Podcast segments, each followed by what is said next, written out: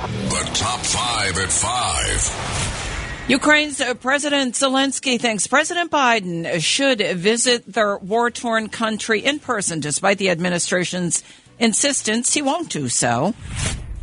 The presidential and vice presidential couples, they've released their tax returns showing both couples gave less to charity than others in their particular tax brackets. New York's governor told the Cats Roundtable she will not shut down New York despite variants of COVID 19 spiking around the state.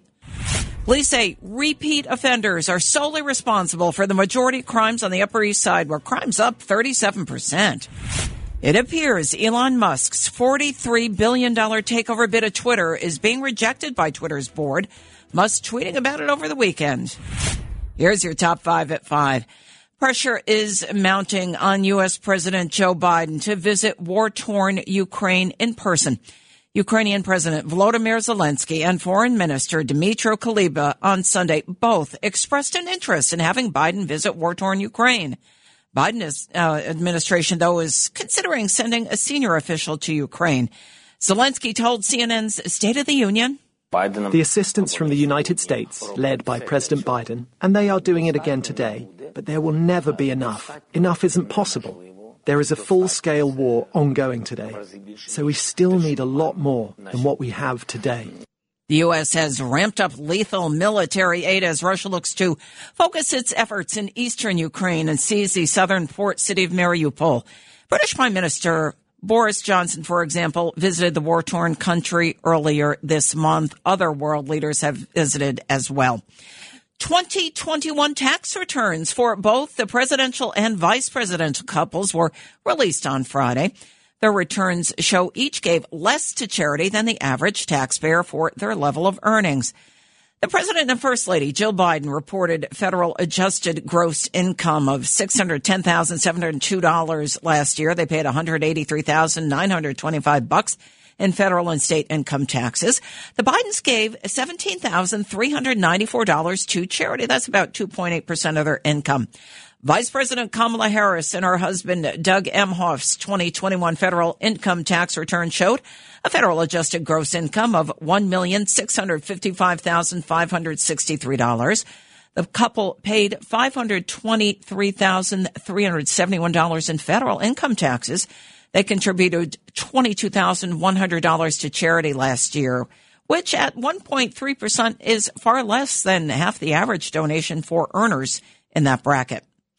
Well, despite a spike in COVID subvariants, New York's governor, Kathy Hochul, has promised no new COVID-19 shutdowns similar to the ones that crippled New York City at the height of the viral pandemic.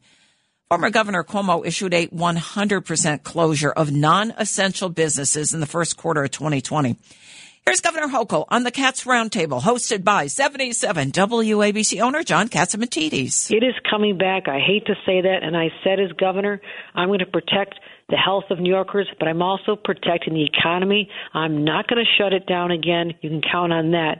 But we are seeing an increase in cases, and people are getting anxious, and that might affect whether people come at this time. The five boroughs are currently considered a low risk for community spread. Health officials say the new subvariant of Omicron, BA2, as of Wednesday accounted for about 80% of the state's infections.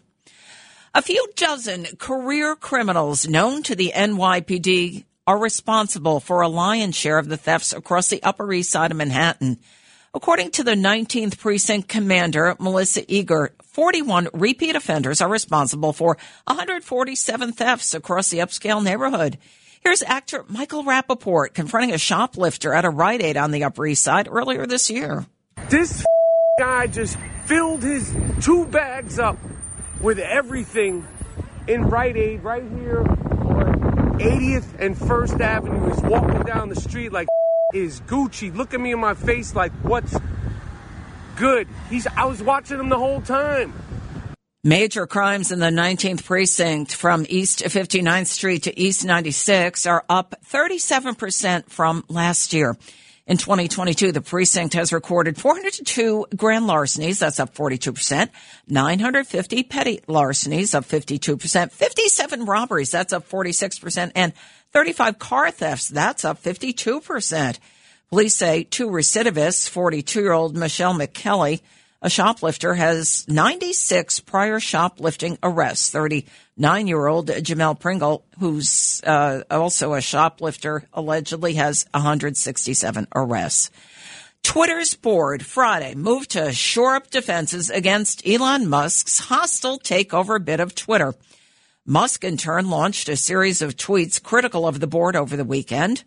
Podcast host Joe Rogan commented on Musk's move to take over Twitter.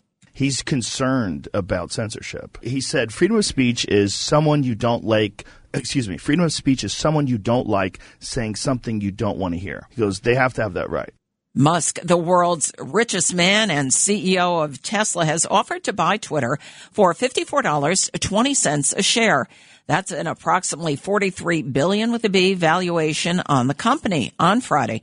The board announced it had adopted a poison pill measure which would allow them to sell stock and dilute Musk's ownership.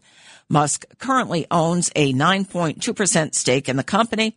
It is a signal that the Twitter board has little interest in accepting Musk's proposal to take over the company for $43 billion. It's the WABC Early News on 77 WABC.